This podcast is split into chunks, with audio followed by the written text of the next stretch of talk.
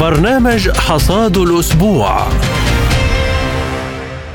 أهلا بكم مستمعينا الكرام في حلقة جديدة من برنامج حصاد الأسبوع. على مدار ساعة سنكون معكم أنا محمد جمعة. وأنا نغم كباس وفي حلقة اليوم وسائل إعلام أمريكية تؤكد عجز القوات الأوكرانية عن شن هجوم مضاد. السعودية وسوريا تبحثان خطوات تسوية سياسية شاملة للأزمة السورية. وثائق مسربة من البنتاغون تكشف تفاصيل تجسس أمريكا على حلفائها. الرئاسة الفلسطينية تحذر من استفزازات إسرائيل التي ستتحول في باحات الأقصى إلى ساحات حرب.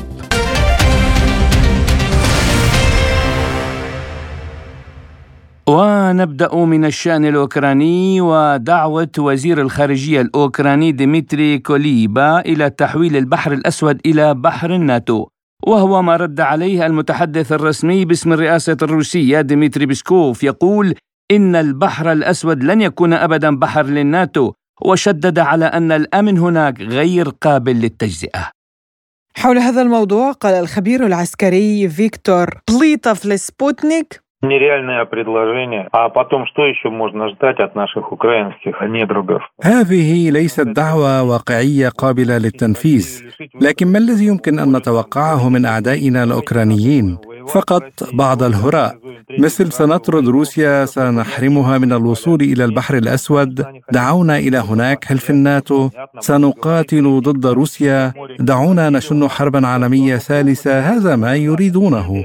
بالطبع سوف يصعدون لقد حول الناتو بالفعل بحر البلطيق إلى منطقة تنافس عسكري. لكن القول بأنه بحر الناتو بالكامل أمر مستحيل وهم يريدون حقا. قول ذلك أوكرانيا تريد حقا إلحاق الضرر بروسيا لكن في الوقت الحالي هم فقط يزعجون أنفسهم. أفادت وزارة الدفاع الروسية أن مقاتلي فاغنر العسكريين استولوا على ثلاث مناطق في مدينة أرتيومسك. كما قال نائب القائم بأعمال رئيس جمهورية دانيسك الشعبية يان جاجين بأن القوات الأوكرانية مطوقة عمليا في الضواحي الغربية لأرتيومسك حول هذا الموضوع قال لسبوتنيك الخبير العسكري فيكتور ليتوفكين. لماذا تولي قيادة القوات المسلحة الأوكرانية لأرتيومسك الكثير من الاهتمام؟ بالطبع تتلاقى الطرق والسكك الحديدية هناك. فضلا عن مناجم الملح التي تمتد لمسافة 300 كيلومتر تحت المدينة على طول قوس أوغليدار بأكمله. أوكرانيا ترسل احتياطيات بشكل مستمر للاحتفاظ بهذه المدينة وفي رأيي هذا نوع من محاولات التعطيل في الوقت الذي تستمر فيه معارك أرتيوموفسك وكل الاهتمام موجه لها حتى يتم التحضير للعملية الهجومية والتي مقرر لها أن تخترق خطوط الجبهة. أعتقد أنه يتم الاستعداد للهجوم الأوكراني لكنه ليس جاهزا لعدم توفر الطيران وهذا ما سيحكم على الهجوم المضاد بالفشل الذريع. وذكرت وسائل إعلام إنه تم تأجيل الهجوم المضاد الذي كان مخطط له في الربيع من قبل القوات المسلحة الأوكرانية بسبب الظروف الجوية وبطء تسليم المعدات العسكرية وأيضا نقص الذخيرة وأن الوضع قد أصبح أكثر تعقيدا بسبب تسرب وثائق سرية للبنتاغون والتي تحتوي على معلومات حول حالة القوات الأوكرانية ما قد يجبر الجيش الأوكراني على تغيير خططه. بهذا الخصوص قال لسبوتنيك مخرج الأفلام الوثائقية فاليري تاتاروف تشير التسريبات التي جاءت في وقت محدد إلى أن كل هذا جزء من حملة علاقات عامة عادة ما تخفي وكالات إنفاذ القانون أخطائها المهنية بعناية، لكن هنا يتحدثون عن هذا التسريب كما لو كان نوعا من الإنجاز. تحاول المنظمات التي تم التسريب من خلالها إخفاء ذلك، لكن ما يحدث هنا أن المعنيين بهذا التسريب يتفاخرون حرفيا به.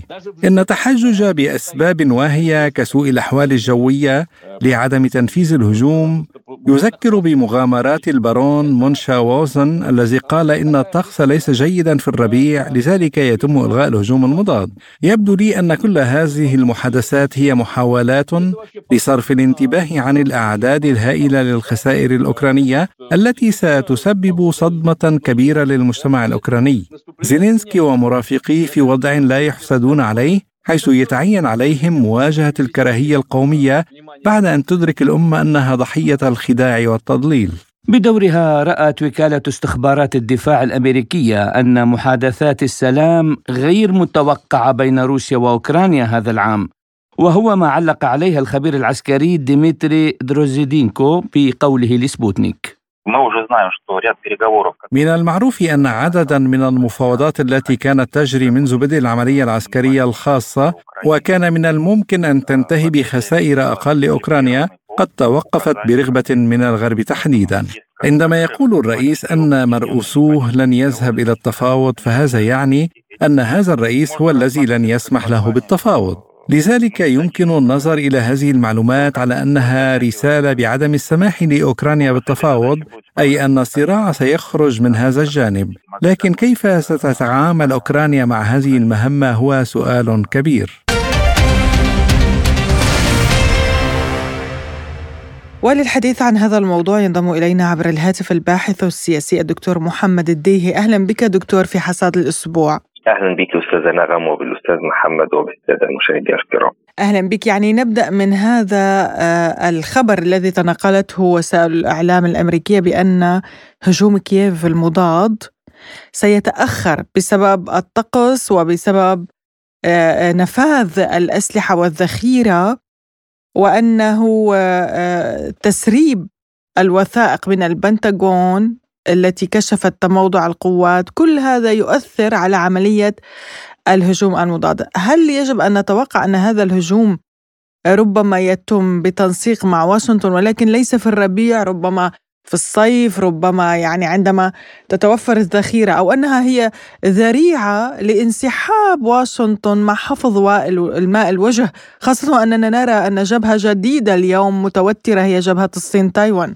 تحياتي طبعا لحضرتك والأستاذ محمد والساده المشاهدين. لا شك إن هناك احتمالات كثيرة لهذا الأمر خاصة بسبب تسرب الوثائق الأمريكية أو التسريب الذي حدث من البنتاغون حول وثائق حول الأزمة الاوكرانيه والتي تحدثت على أن الذخيرة في أوكرانيا ستنفذ وأن أوكرانيا ستكون بدون قطاع جوي خلال مايو المقبل وأن أسلحة الدفاع الجوي غير كافية أو لم تكن موجودة بعد منتصف مايو. كل هذه الأمور ربما تكون هي مؤشرات أو غيره تعني الكثير من الأمور. أولها أن احتمال انسحاب واشنطن كما حضرتك تحدثتي عن أو تخليها عن أوكرانيا في ظل المشهد الحالي. وربما هي أيضا محاولة من طرف الولايات المتحدة لاستفزاز الأوروبية أو الحلفاء التقليديين للولايات المتحدة في ظل إعلانهم تغير سياستهم وأنهم سيبدأون في البحث عن مصالحهم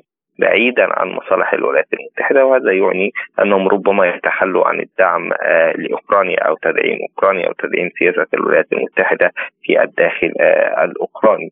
وبذلك الولايات المتحدة تحاول أن تحرج الدول الأوروبية وأن تخلق نوع من الضغوط عليها أو تسبب إحراج لها أمام أوكرانيا وأمام المجتمع الدولي بأنها كانت حليف أو شريك للولايات المتحدة في هذه العملية وأنها تخلت عنها خاصة أن الوثائق تحدثت بأن تأخر الدعم الغربي لكييف سيكون سبب في هزيمتها أو عدم إتمام هذه العملية. هي في النهاية ربما هي لعبة سياسية من قبل الولايات المتحدة تهدف إلى أكثر من هدف محاولة الضغط على الدول الأوروبية محاولة تخفيف الدعم القادم من واشنطن إلى كييف في ظل ضغوط اقتصادية كبيرة على الولايات المتحدة الأمريكية. شاهدنا خلال الفترة الماضية إعلان بنوك في الداخل الأمريكي إفلاسها وعدم وجود أموال كافية لإعطاء المودعين حقوقهم. هناك أزمة كبيرة بالفعل في الولايات المتحدة وهي تحاول أن تخفف هذه الأزمة أو يعني تستخدم أكثر من وسيلة لتشتيت الرأي العام الداخلي والخارجي خاصة أننا نتحدث عن احتمال اقتراب انتخابات 2024 عفوا عن اقتراب انتخابات 2024 وأن جو بايدن شعبيته منهارة للغاية وهذا الرجل يرغب في أن يخوض السباق الانتخابي مرة أخرى. فلذلك هو محاولة جديدة لتشتيت الأنظار و تغيير وجهات النظر حول ملفات أخرى وحول قضايا أخرى منها ضغوط على الدول الأوروبية كما أشرت وأكثر من سيناريو يمكن لنا أن نتحدث.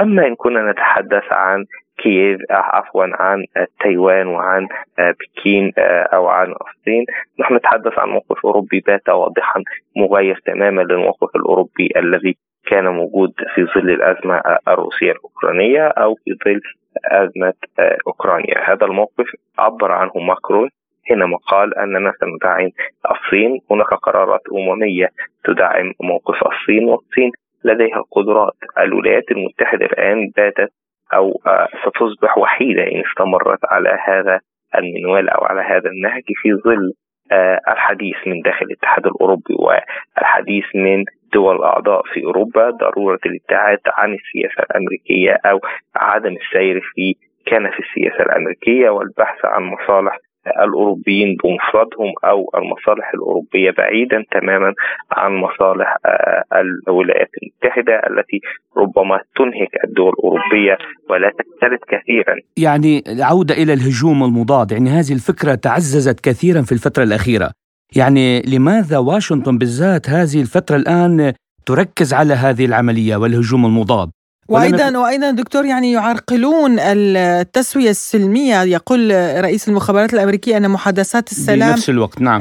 بشأن أوكرانيا هذا العام غير مرجحة، يعني لماذا يعرقل الأمريكيون التسوية السلمية؟ لأن الأمريكيون لديهم مصالح من إطالة هذه الأزمة يعني أوكرانيا الصورة التي خرجت للرئيس الأوكراني حينما كان بايدن في زيارة إلى أوكرانيا توضح أن أوكرانيا أصبحت ولاية أمريكية بشكل أو بصورة أخرى. هذا المشهد كان واضح للغاية حينما كان يقف الرئيس أوكرانيا أمام الرئيس الأمريكي وهو جالس داخل مكتبه وغيره من الأمور في الداخل الأوكراني. كانت صورة هزلية للغاية ولكن نتحدث على لماذا الولايات المتحدة تستمر في هذا الأمر أو لماذا الترويج لخطة الربيع لأن الولايات المتحدة فشلت بصورة كبيرة في تحقيق أي أهداف وفي دعمها لأوكرانيا. لذلك هي تحاول أن تستخدم الوسائل الدعائية ويجب ألا نتجاهل الألية أو ألية الوسائل الدعائية في الحروب مثل هذه الحروب تحديدا أو غيرها من الحروب الولايات المتحده تضلل الرأي العام تضلل الداخل الأمريكي تضلل المجتمع الدولي من خلال حروب الدعائية أو الإعلانية التي يعني تروج لها حرب الربيع أزمة روسية هناك خسائر فادحة من قبل الجيش الروسي روسيا تخسر المليارات وغيره والعقوبات التي تفرض على الطرف الروسي أو على الدولة الروسية. كل هذه الأمور هي سياسة أمريكية ونهج أمريكي شاهدناه على سبيل المثال في العراق 2003 كيف روجت الولايات المتحدة إلى سقوط العراق قبل أن تسقط العراق. فعليا أو قبل أن ينجح الغزو الأمريكي في العراق وغيرها من الأمور جميعنا أو كما تصون وربما حضرتك أيضا والأستاذ محمد أستاذ نغم يدرك هذه الحروب وكيف أو ما نسميها بالحروب النفسية خاصة في هذه الأمور. هي تحاول أن تضع أو تؤجج الرأي العام في الداخل الروسي بأن هناك خسائر كبيرة وأن حرب الربيع أو أن هجوم الربيع سيسبب خسائر أكبر على الطرف الروسي وأن روسيا خاسرة في أرض المعركة وأنها لم تحقق أي إنجاز والحديث عن تدريب تسع ألوية وأن هذه التسع ألوية غير جاهزة حتى الآن للقتال بحسب حتى الوثائق المسربة من الولايات المتحدة. كل هذا أمر يحتاج لوقت ويحتاج لدراسة أكثر. وتعمق لا يمكن أن نتحدث عن تجهيز جيش أو قوات خلال شهرين أو ثلاثة أشهر و صحيح يقولون ربما في الصيف وربما في الخريف ومن الآن حتى الخريف يخلق الله ما يشاء. بالضبط. دكتور وننتقل إلى نقطة أخرى. حول رئيس جمهورية تشيكية ناقش مع هيئة الأركان العامة للقوات المسلحة إمكانية تقديم مساعدة عسكرية لأوكرانيا.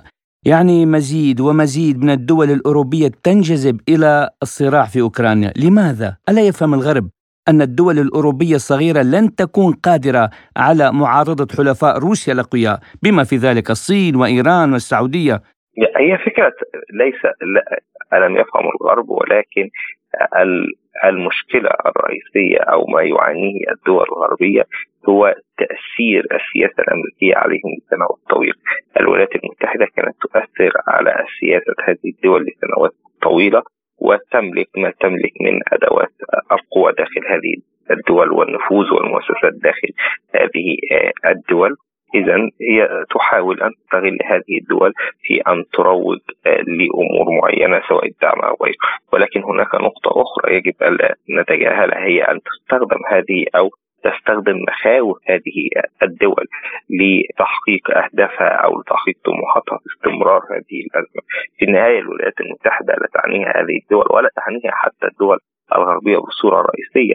يعني كنا نتحدث هناك آه، أميال وكيلوهات بعيدة بينها ولكن ما يعنيه الاستقرار في الدول الأوروبية وما يعنيه آه، الأمن للقارة الأوروبية. هو الجزء الباقي من القارة الأوروبية وهي روسيا. روسيا إن كانت هي آسيوية أوروبية أو أوروبية آسيوية ولكن في النهاية هي تهتم بالشأن الأوروبي بصورة كبيرة لأنها جزء من هذه القارة العجوز بخلاف الولايات المتحدة التي ليست جزء من القارة أو من أبناء القارة. لذلك كنا نتحدث يجب أن نعيد مرة أخرى صياغة المفاهيم وأن تعاد مرة أخرى النظر في ظل تشكل مجتمع دولي أو نظام دولي جديد سواء كنا نتحدث نظام دولي بأسس مالية أو بأسس حتى سياسية وإقتصادية وإنسانية سيكون هناك تغير لابد بعد. صحيح يعني وحتى سياسة الولايات المتحدة آه، دكتور في القارة العجوز أو في أوروبا آه، ليست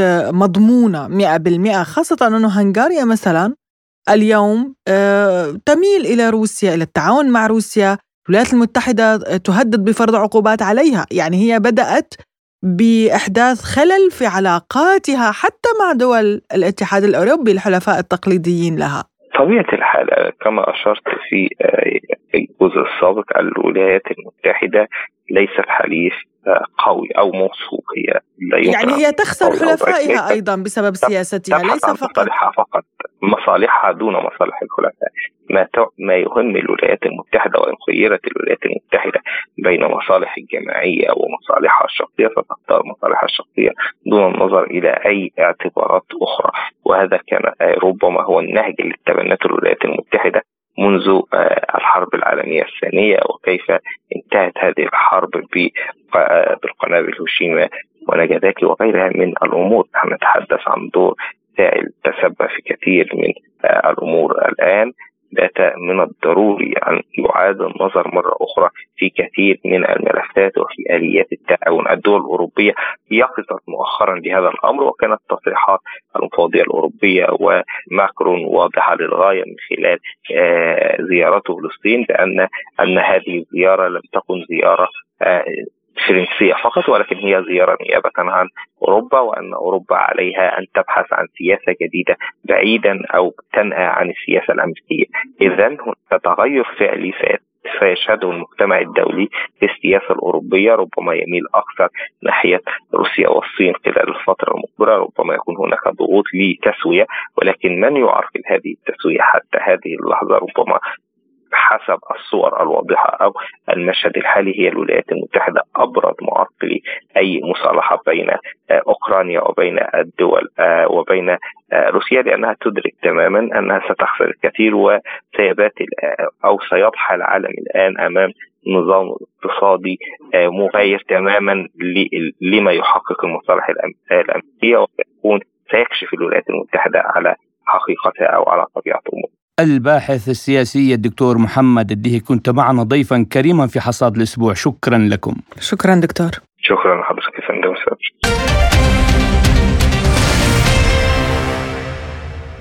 وإلى المباحثات السورية السعودية إذ أصدر الجانبان بيانا مشتركا في ختام زيارة وزير الخارجية السوري فيصل المقداد للرياض التي تناولت العلاقات بين البلدين واستعرضت القضايا ذات الاهتمام المشترك للتوصل إلى حل سياسي للأزمة السورية للحفاظ على وحدة البلاد وأمنها واستقرارها وهويتها العربية وسلامة أراضيها. واتفق الوزيران على أهمية حل الصعوبات الإنسانية وتوفير البيئة المناسبة لوصول المساعدات لجميع المناطق في سوريا وأيضا تعزيز الأمن ومكافحة الإرهاب بكافة أشكاله وتنظيماته وتعزيز التعاون بشأن مكافحة تهريب المخدرات والإتجار بها وعلى ضرورة دعم مؤسسات الدولة السورية لبسط سيطرتها على أراضيها ولإنهاء تواجد الميليشيات المسلحة فيها والتدخلات الخارجية في الشأن الداخلي السوري. وللحديث أكثر عن هذا الموضوع ينضم إلينا عبر الهاتف من دمشق أستاذ العلاقات الدولية في جامعة دمشق الدكتور بسام أبو عبد الله أهلا بك دكتور بسام في حصاد الأسبوع ودعني أبدأ من هذا التقارب بين سوريا والدول العربية الأخرى خاصة السعودية كيف سيؤثر على حل القضايا الإقليمية الرئيسية برأيك؟ هذا ما من شك أن ما يسمونه فك عزلة سوريا والتقارب بين سوريا والدول العربية ومهم جدا. هو كسر لأول جدار حاولت عملت الولايات المتحدة والغرب الجماعي على وضعه من خلال قرار الجامعة العربية في عام 2011 بالطبع هذا سينعكس على كثير من القضايا الإقليمية. بعد إدراك الكثير من الدول العربية بأن السياسات السابقة سقطت انتهت مشروع الإخوان سقط. وعزلة سوريا سقط وموضوع إسقاط الدولة السورية انتهى وبالتالي هذه التحولات تأتي على خلفية كل هذه النتائج، النتائج كانت كارثية وبالتالي لابد من إعادة النظر بالسياسات التي اتبعوها وبالتالي أعتقد أن هذا سينعكس على الكثير من القضايا الإقليمية، شاهدنا الأمر في اليمن، سنشاهد الأمر في سوريا وقد ينعكس على لبنان والعراق وغيرها، اذا المقاربات اختلفت لكن النتائج السياسات هي التي كانت فاشلة ونحن امام مرحلة جديدة ما من شك أن تقارب سوريا يعني أو تقارب الدول العربية مع سوريا بدأ يعني آه، آه، ينهج نهجا جديدا لاحظنا أن الوزير وزير الخارجية السوري في جدة كان قبلها في القاهرة سيزور تونس ثم الجزائر وبالتالي نحن أمام واقع جديد لا شك أنه ناجم أيضا عن صمود سوريا وحلفائها تغيرات في الساحة العالمية. دكتور برأيك هل ستكون السعودية هي باب لعودة سوريا إلى الجامعة العربية؟ من الواضح فيما يتعلق بعودة سوريا للجامعة العربية يجب أن نوضح نقطتين النقطة الأولى أن سوريا ليست مستعجلة للعودة للجامعة العربية ولن تدفع ثمنا لهذه العودة لأنه بالأساس أساس تجميد عضوية سوريا كان مخالفا لميثاق الجامعة العربية في كل الأحوال يبدو أن السعودية تريد أن تكون هي البوابة لإعادة مقعد سوريا لها خاصة وأن تجميد عضوية سوريا قلنا بأنه لم يكن لا ميثاقيا وكان مخالفا لميثاق الجامعة العربية وكان في ظروف دولية نفذته قطر بناء على طلب أمريكي، لهذا لا هو ليس أولوية، دمشق قالت للجميع أنها تريد علاقات ثنائية عربية عربية مهمة، والجامعة العربية تدرك دمشق وغيرها من الدول بأنها بشكلها الحالي وأدائها الحالي لا يمكن أن تنهض بالعمل العربي المشترك، الأساس هو العمل العربي المشترك وليس العودة للجامعة العربية وإلى شكلياتها وبياناتها، ولذلك لكن أعتقد أن السعودية نعم هي ستكون البوابة كما هو ظاهر حتى الآن من يعني التحركات السياسيه، هناك اجتماع لمجلس التعاون الخليجي ومصر والأردن والعراق في جدة. وزيارة الوزير السوري أتت قبل هذا الاجتماع ليجري العمل على إنهاء هذا الموضوع في قمة آه، السعودية في القمة العربية في السعودية. نعم دكتور يعني برأيك هل آه، عزلة سوريا باتت آه، أقرب إلى نهايتها؟ يعني نحن في نهاية الأزمة وأصبحت الأمور أكثر حلحلة من أي وقت مضى بعد هذا التقارب مع المملكة؟ أنا أعتقد يعني طبعا هلا موضوع العزلة هو مصطلح ليس أولا آه، هناك كثير من الدول العربية لم تغلق سفاراتها في دمشق. هذا بالطبع هو عدم التواصل السياسي والاقتصادي وبعض الدول طبقت عقوبات بعضها لا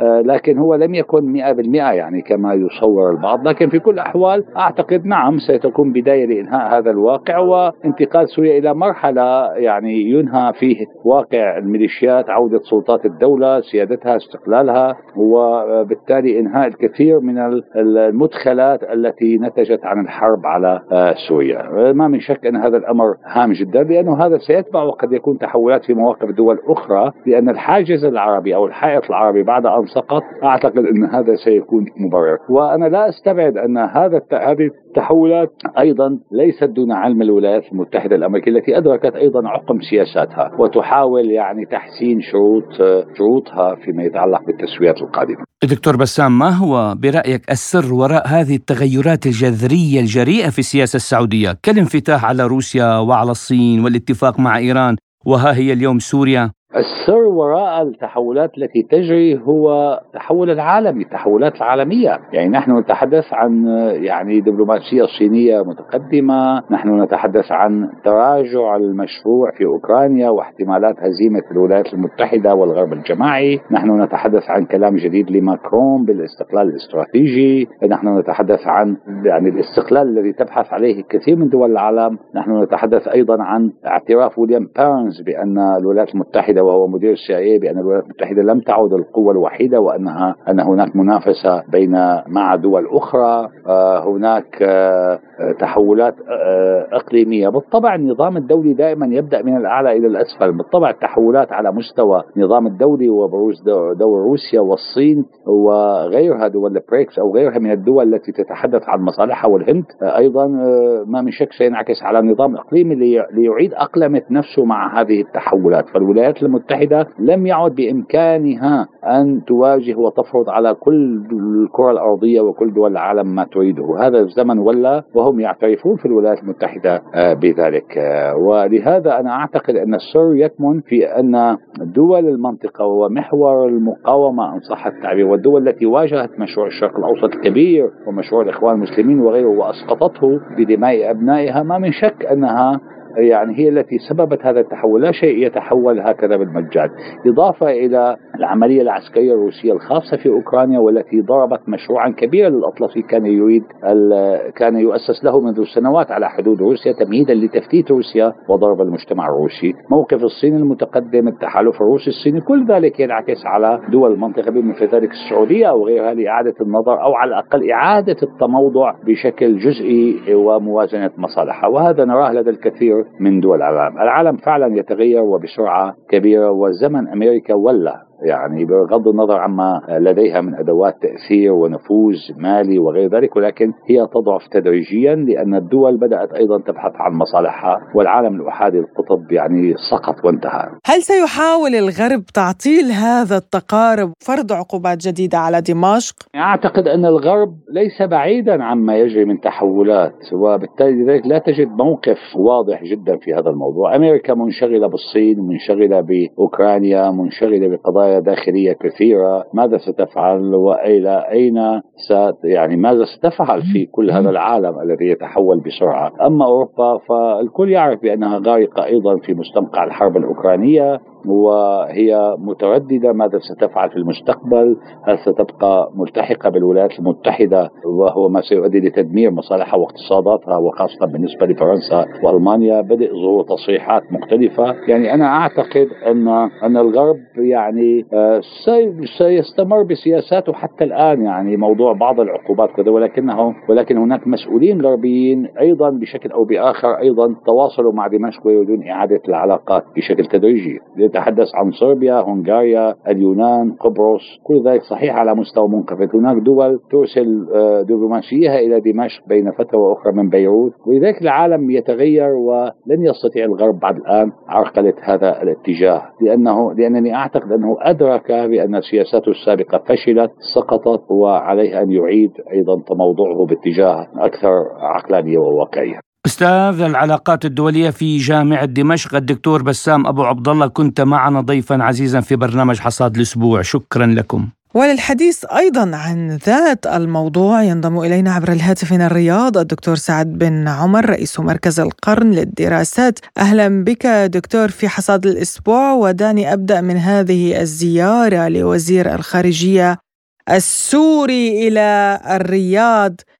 لماذا هذه الزيارة تكتسب هذه الأهمية الآن وبعد قطيعة 12 عاما؟ حقيقة نعتبر أن زيارة وزير الخارجية السوري أمس هي تتويج للجهود السابقة التي بذلتها المملكة العربية السعودية في سبيل إدخال سوريا مرة ثانية إلى الجامعة العربية وللمجتمع العربي بصفة عامة أيضا المرحلة الآن مرحلة سلام في المنطقة وقطار السلام تحرك للجميع. فمن هنا نرى أن آه، دمشق بدأت آه، تستوعب المرحلة ولا آه، تنسى أن هناك قمة عربية تكون مكتملة إذا كانت سوريا في في داخل الجامعة لأن سوريا يعني تعتبر من النظام العربي الأساسي سابقا. ولا زالت سوريا ركن من أركان النظام العربي حاليا. لذلك أعتقد أن زيارة الوزير الخارجية هي تتويج للجهود التي حصلت. وهناك انفراجات كبيرة جدا على مستوى حل الأزمة الداخلية. يعني تعاون سوريا ودخول المملكة العربية السعودية إلى داخل الأزمة السورية أعتقد أن هناك يعني بشائر خير للشعب السوري. دكتور سعد هل ستقف السعودية اليوم إلى جانب سوريا ولا سيما أن سوريا الآن تعاني من أزمات داخلية وعربية ودولية؟ نعم نعم. هذا يقول ستقف إلى جانب سوريا. نعم أقول لك المؤمل أن سوريا لديها مستحقات أو عليها مستحقات، لذلك أعتقد أن القيادة السورية استوعبت المرحلة الحالية وأنها ستتعاون مع اشقائها العرب، ونفهم أن المملكة العربية السعودية لن تترك سوريا وحيده، ستقف إلى جانبها اقتصاديا وسياسيا. يعني اليوم آه، لنفترض أن سوريا عادت إلى الجامعة العربية، عادت إلى حضنها. العربي ويعني وسطها العربي.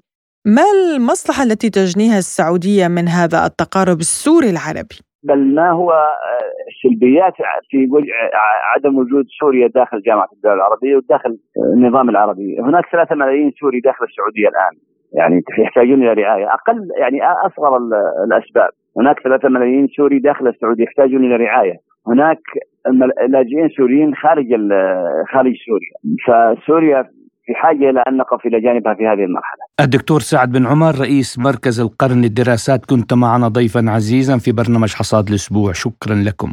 يعني وزير الخارجية السوري آه، فيصل مقداد ذهب وبكل تواضع وبكل طيبة وإيجابية إلى السعودية. دائما صلح سيد سيد المواقف يعني. يعني وخاصة أن سوريا كما تعلم يا محمد لديها مواقف عربية مشرفة وهي تؤمن وتربي شعبها على القومية العربية على الدماء العربية على الانتماء العربي.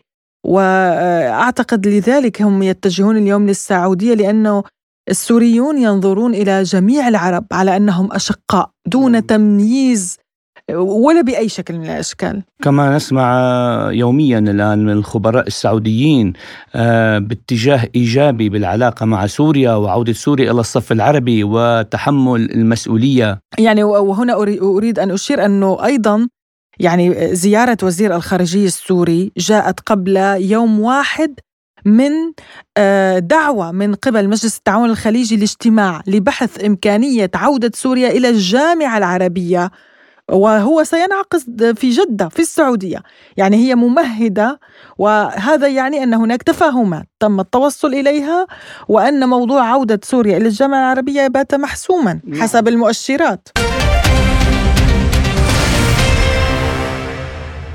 وإلى العلاقات السعودية الأمريكية فبالرغم من تهديد المسؤولين في إدارة بايدن بإعادة النظر بالعلاقات مع السعودية وفرض عقوبات عليها بعد أن وافقت الدول المشاركة في اتفاقية أوبك بلس على خفض إنتاج النفط إلا أنهم لم يبدأوا هذه العملية فعليا. وللحديث عن هذا الموضوع ينضم إلينا عبر الهاتف من الرياض المحلل السياسي الدكتور سعد عبد الله الحامد. أهلا بك دكتور. نبدأ آه، من بداية تهديد أمريكا بإعادة النظر بالعلاقات مع المملكة على خلفية اتهامها بأنها تتخذ مواقفا مؤيدة لروسيا على حساب المصالح الأمريكية. هل تعتقد ذلك؟ طبعا إحنا لابد أن نضع في اعتبارنا ان أي دولة عندها مطلق الصلاحية في ان تقيم علاقات مع يعني دول أخرى، هذا جانب، الجانب الثاني أن لا تخل هذه العلاقات بمصالح دول أخرى أو يعني تكون سبب في مشاكل مع دول أخرى يعني. هذا جانب.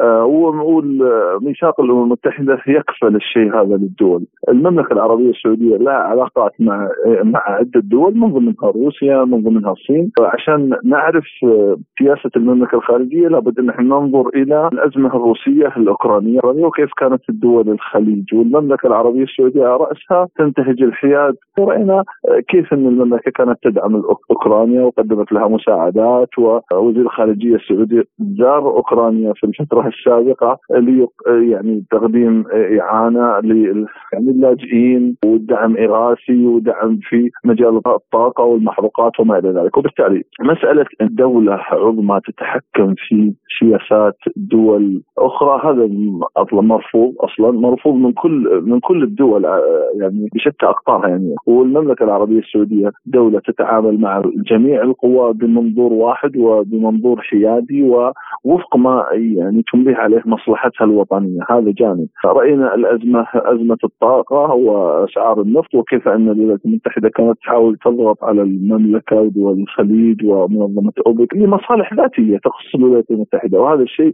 مرفوض طبعا جملة وتفصيلا. الأوبك عبارة عن منظمة فنية تعطي آراء وتبنى عليها يعني قرارات مستقبلية تهتم بكل دول العالم والدول النفطية يعني ككل. ولا تركز على تحقيق مصالح دول أخرى على حساب مصالح أخرى. كذلك المملكة العربية السعودية. علاقتها متوازنة مع روسيا مع الصين وستنفتح علاقاتها أكبر. وهذا كلام المسؤولين السعوديين وسيكون لها علاقات يعني متفرعه لأن أيضا نهج التطوير آه، الآن في المملكة العربية السعودية ورؤية المملكة 2030 والنهج التنمية. الآن يتطلب تنويع علاقات المملكة سله العلاقات هذه تنويع مصادر اقتصادها بالتالي لابد أن يكون لها علاقات مع الكويت ولا يعني هذا انحياز لدولة على دولة. كما للمملكة علاقات مع الولايات المتحدة علاقات استراتيجية عسكرية أمنية.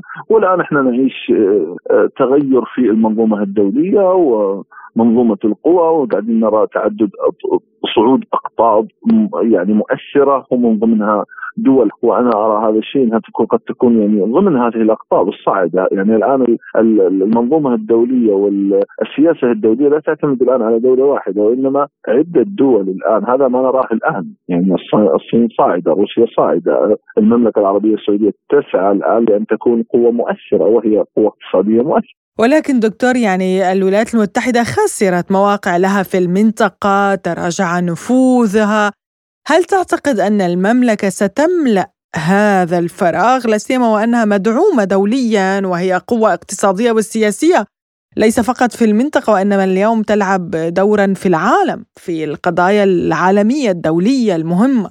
والله فعلا هي من الرياض الآن أصبحت مركز قرار، مركز قرار اقتصادي، نرى الآن بأنها تنشد السلام، تحقق استقرار المنطقة، تحقق آه، تحقق أن يكون هنالك استقرار أكبر داخل المنطقة، رأينا كيف إنها الآن توازن الوضع في اليمن، الآن تعيد العلاقات مع سوريا ومع سوريا في هذه الفترة وتحاول أن تعيدها إلى حاضنتها العربية، أيضا سنرى أيضا في الجانب اللبناني تقدم أيضا. كل هذا يصب في مصلحة أمن واستقرار المنطقة، ولكني أنا أختلف مع أن تكون المملكة مثلا تقارع دولة أو غيرها، المملكة يعني آه، سمو ولي عهد يعني وضع رؤية يعمل الآن يعني عمل دؤوب نحو أن تصبح المملكة في مصاف الدول العظمى ورأينا أنها ضمن دول مجموعة العشرين ولكن لا يعني هذا مقارعة مقارعة أي دولة ولا العمل ضد مصالح الدولة المملكة تتحرك وفق مصالحها الوطنية التي تخدمها وتخدم شعبها وتخدم منطقتها وتخدم الشعوب العربية والإسلامية. هذا هو هذا النهج الذي وضعه وضعته القيادة وأيضا ما تراها ما تراه رؤية المملكة وتصور النهج الذي نراه من السياسة الخارجية السعودية للمملكه. يعني الولايات المتحدة ليست في أحسن حالاتها، لديها أيضا أزمات داخلية واقتصادية، هل تعتقد دكتور أنها في موقع يسمح لها بفرض عقوبات على السعودية كنوبك مثلا؟ هو يعني التلويح بعقوبة نوبك سمعنا من يعني من فترة طويلة ومن سنوات مضت ولم يتم ولم يعني يتم إقراره ولم يتم إقراره. والمصالح التي تجمع المملكة العربية السعودية وأمريكا لا يمكن أن آه، تجعل يعني الولايات المتحدة تفكر بهذا بهذه الطريقة. وإضافة إلى أن التلويح اليسار الديمقراطي والصقور من الحزب الديمقراطي مهاجمة السعودية بين الحين والآخر التلويح بقضية بملف خاشقجي الملف التلويح بقضايا حقوق الإنسان. يعني كلما أصبح هناك يعني أزمة أو بين الولايات المتحدة والرياض رأينا هذه الأصوات تخرج لتهدد وتكيد الوعيد بأنه سيتم تطبيق عقوبات أو ما إلى ذلك، أنا لا أتوقع أن الولايات المتحدة تستطيع يعني يعني تقوم بهذا الإجراء لأن هناك مصالح بينها وبين المملكة ولا زالت الولايات المتحدة الأمريكية ترغب في أن يكون لها موقع قدم في منطقة الشرق الأوسط ولها مصالح إلى الآن قائمة داخل منطقة الشرق الأوسط وتعرف جيدا حجم المملكة العربية السعودية كقائد لي يعني كقائد الاقتصاد في الشرق الأوسط ويعني ما تملكه من مقومات جيوستراتيجية واقتصاديه و يعني إضافة إلى المكانة الدينية التي تمثل بها المملكة العربية السعودية فلا يعني لا أتوقع. وأتوقع أن هذه عباره عن سحابه صيف بدانا من 89 سنة مع الولايات المتحدة أن تكون هنالك أحيانا في العلاقات بعض التذبذب بعض الصعود بعض الهبوط ولكن تستمر العلاقة كما هي لأنها علاقة استراتيجية وطيدة بين المملكة و يعني بين المملكة والولايات المتحدة وقد تغير البوصلة مطلقا بعد أن تأتي إدارة جديدة. ف يعني كل شيء مطروح يعني ولكني أستبعد يعني موضوع إن يكون هناك يعني انتهاج عقوبات تجاه المملكة لأن كل دولة لها الحق أن تدافع عن مصالحها والمملكة تستطيع أن تدافع عن مصالحها وهذا يعني لا يخل ابدا بعلاقتها مع اي دوله أخرى يعني. المحلل السياسي الدكتور سعد عبد الله الحامد كنت معنا من الرياض شكرا لك.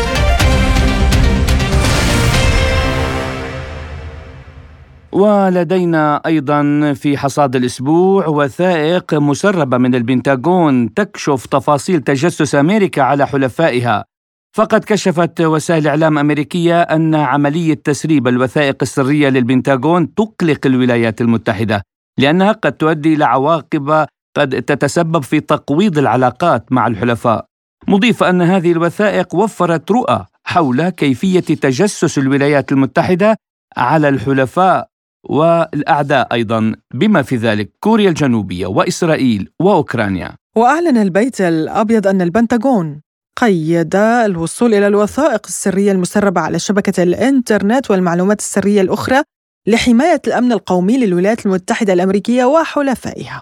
وعلق الكرملين على تسريب أكثر من 100 وثيقة إذ قال المتحدث باسم الرئاسة الروسية ديمتري بيسكوف إن الوثائق المسربة مثيرة للاهتمام وتتم دراستها وتحليلها ومناقشتها على نطاق واسع وضح أن الميل إلى إلقاء اللوم على روسيا في كل شيء هو مرض شائع. حول هذا الموضوع علقت النائبة بمجلس الدوما الروسي ماريا بوتينا Я думаю, что они сами это слили. أعتقد أن الأمريكيين سربوا الوثائق بأنفسهم جدير بالذكر أن الحملة الانتخابية انطلقت بالفعل في الولايات المتحدة وأنا أرى التلميحات الأولية بأن إدارة بايدن غير كفؤة وأنه يجب وقف التمويل لأوكرانيا بسبب عدم وجود المال الكافي في الواقع الوثائق المسربة تركز بشكل خاص على ذلك ولا يزال هناك نوع من لعبتهم الداخلية حول إسرائيل لكننا مهتمون الآن أكثر بما يرتبط يرتبط بروسيا وأوكرانيا.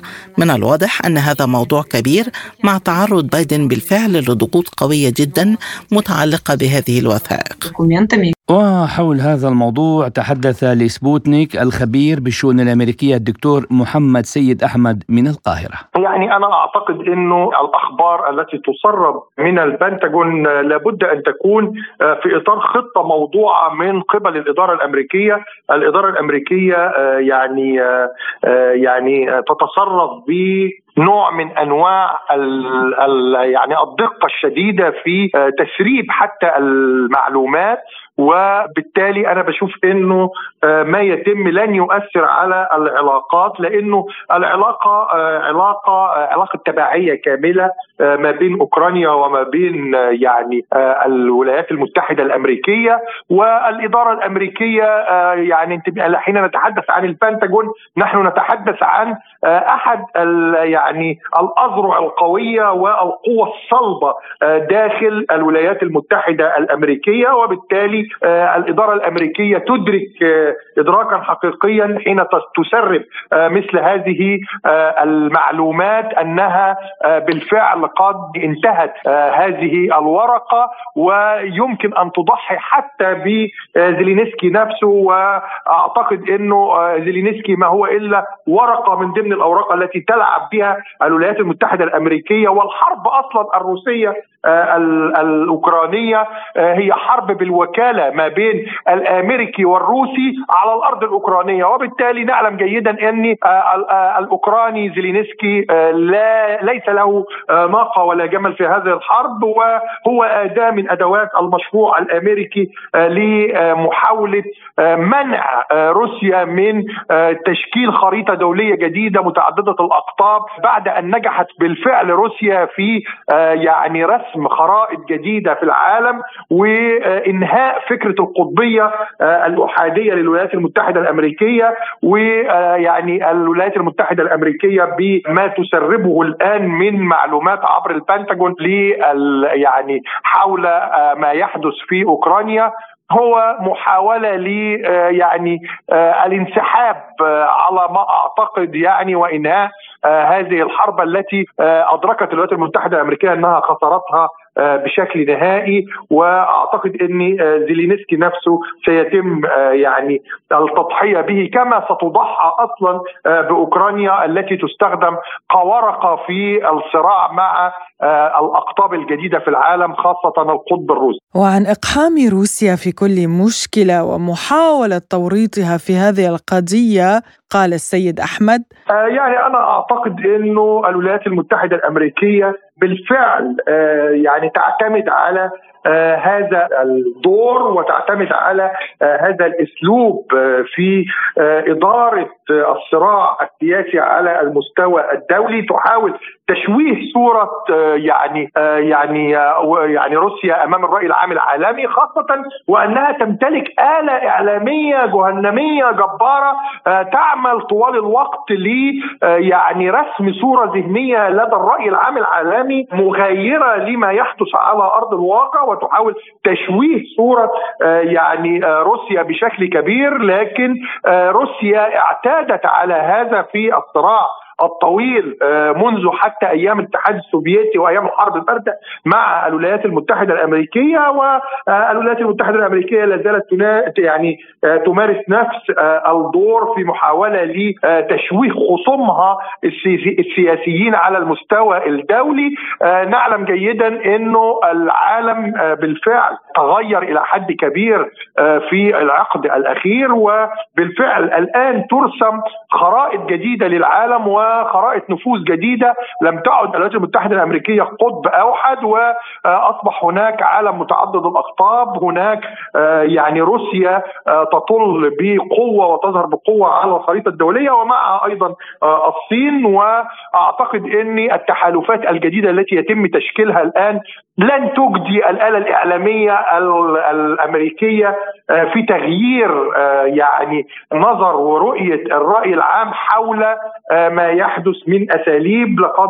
سقطت ورقة التوت عن ال ال التي كانت تستر عورة السياسة الأمريكية وأصبح الآن يعني الوضع يعني ينذر بأن العالم أصبح يدرك ادراكا حقيقيا بكل يعني التزييف التي تقوم به الولايات المتحدة الأمريكية ضد خصومها خاصة حتى ما تم من تعمية على ما يحدث في الحرب الروسية الأوكرانية. روسيا لم تدخل هذه الحرب إلا دفاعا عن أمنها القومي الذي يعني كان مهددا من قبل الولايات المتحدة الأمريكية وحلفائها الغربيين واوكرانيا كانت ساحة من ساحات يعني إدارة هذا الصراع. وأنا أعتقد أنه هزيمة المشروع الأمريكي على الأرض الأوكرانية وصمود روسيا هو الذي يعني أدى إلى يعني محاولة تشويه الصورة وخلط الأوراق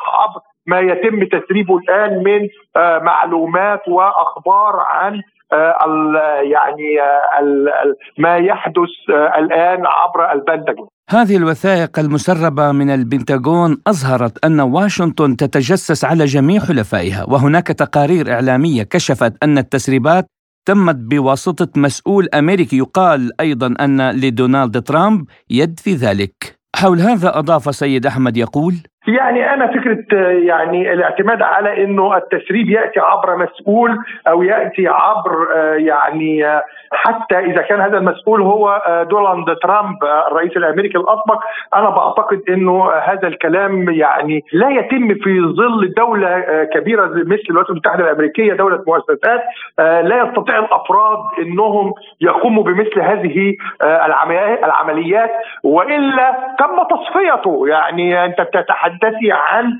آه، يعني إدارة آه، تدير العالم نعم. وإدارة قوية آه، فكرة إنه يعني يتم أنا أعتقد إنه ما يتم تسريبه لا يتم إلا بدراسة دقيقة وعبر يعني الإدارة الأمريكية والدولة العميقة في هذه الإدارة الأمريكية. وأعتقد إن البنتاجون نفسه أحد أو جزء من هذه الدولة العميقة التي تتحكم في الإدارة الأمريكية. وبالتالي يعني فكرة الاعتماد على أفراد يعني فكرة مستبعدة إلى حد كبير. وحتى وإن كانت عن طريق أفراد مثل ما قام بالتصريح به دونالد ترامب فهو يعني موكل إليه من الإدارة العميقة والدولة العميقة والأجهزة العميقة على رأسها البنتاجون يعني مصرح لي بإنه يقوم بهذا الدور وهو دور مرسوم من قبل الإدارة الأمريكية والإدارة الأمريكية لا تعتمد على الأفراد ولكن تستخدم الأفراد لتحقيق مصالحهم. وعن إمكانية معاقبة الأمريكيين فيما إذا أثبتت حالة التجسس الفعلي على الحلفاء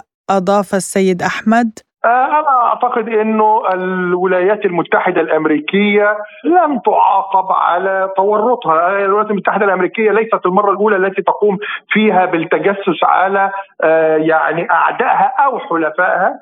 آه، الولايات المتحدة الأمريكية تمارس هذا الدور تاريخيا ويعني ما أعتقدش إنه آه، ممكن حد يعاقبها على هذا الدور آه، ما زالت الولايات المتحدة الأمريكية قطب من الأقطاب آه، الموجودة في العالم حتى في ظل تشكل خريطة دولية جديدة متعددة الأقطاب ستكون الولايات المتحدة الأمريكية جزء من هذا العالم الجديد. وبالتالي من الذي يستطيع أن يعني يقوم بعقاب الولايات المتحدة الأمريكية؟ يمكن أن تؤثر إلى حد ما على بعض الحلفاء أثناء التعاملات لكن خلينا نقول أيضا إنه آه، فكرة الحلفاء ليست فكرة مطلقة. الحلفاء وفقا للمصالح والولايات المتحدة الأمريكية آه، يعني آه، ليس لديها عزيز وليس لديها حليف. تبحث عن مصالحها دائما وتضحي بهؤلاء يعني الحلفاء لأنهم دائما بيكونوا تابعين والولايات المتحدة الأمريكية هي اللي دايما بتقودهم. وبالتالي أنا بشوف إنه الولايات المتحدة الأمريكية لن تعاقب ولن يعني لكن طبعا تهتز الثقة ما بينها وبين بعض حلفائها نتيجة هذه العمليات التجسسية التي تقوم بها على هؤلاء الحلفاء. استمعنا إلى مداخلة الخبير بالشؤون الأمريكية الدكتور محمد سيد أحمد من القاهرة.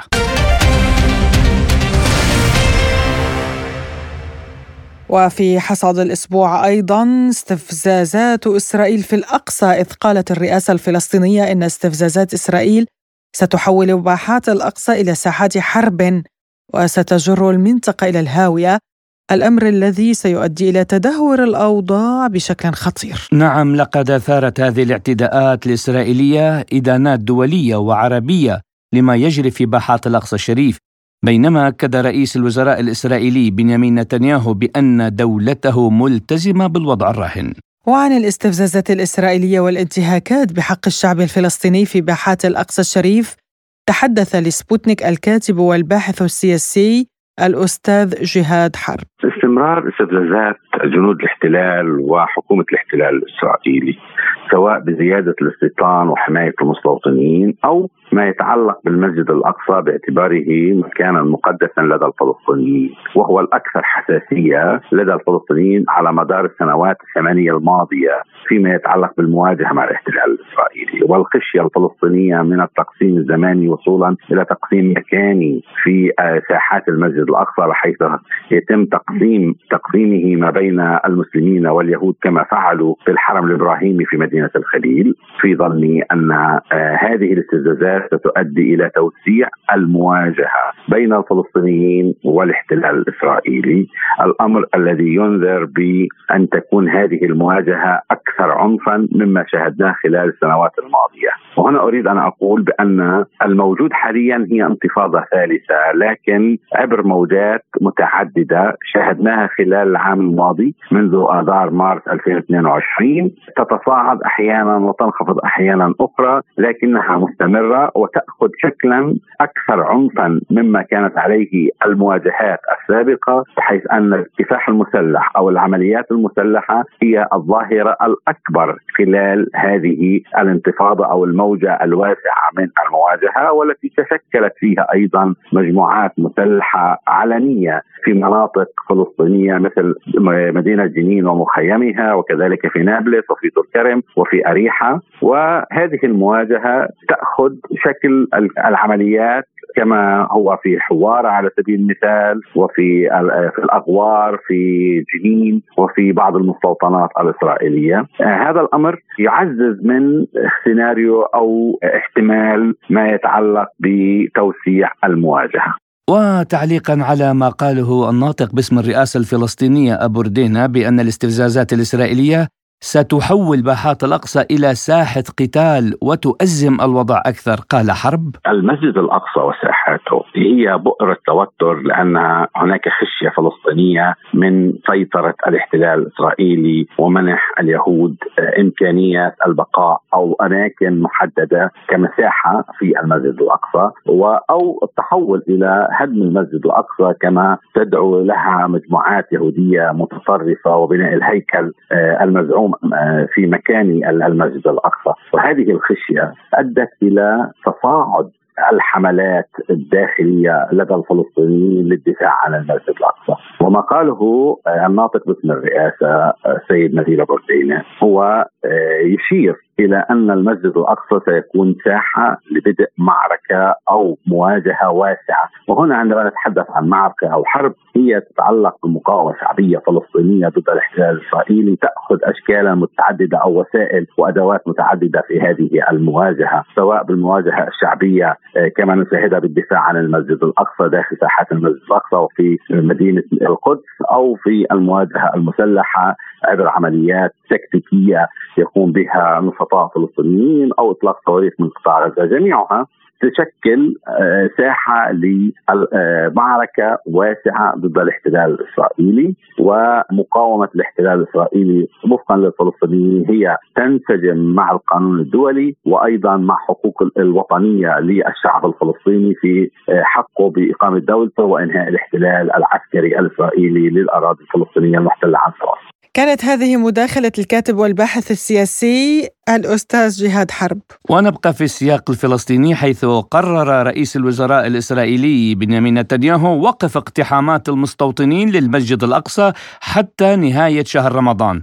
وهو ما اعتبره وزير الأمن القومي المتطرف إيتمار بن خطأ فادحا لن يجلب الهدوء. كما وجه نتنياهو باستثمار كل القوى العملياتية اللازمة لحماية المصلين اليهود الذين سيصلون إلى الحائط الغربي أو الحائط المبكى والطرق المؤدية إليه. من جانبه اعتبر بن جفير أن عدم وجود اليهود في المسجد الأقصى سيؤدي إلى تقليص قوة الشرطة الباقية في المكان مما سيخلق أرضية خصبة لمظاهرات ضخمة للتحريض على قتل اليهود.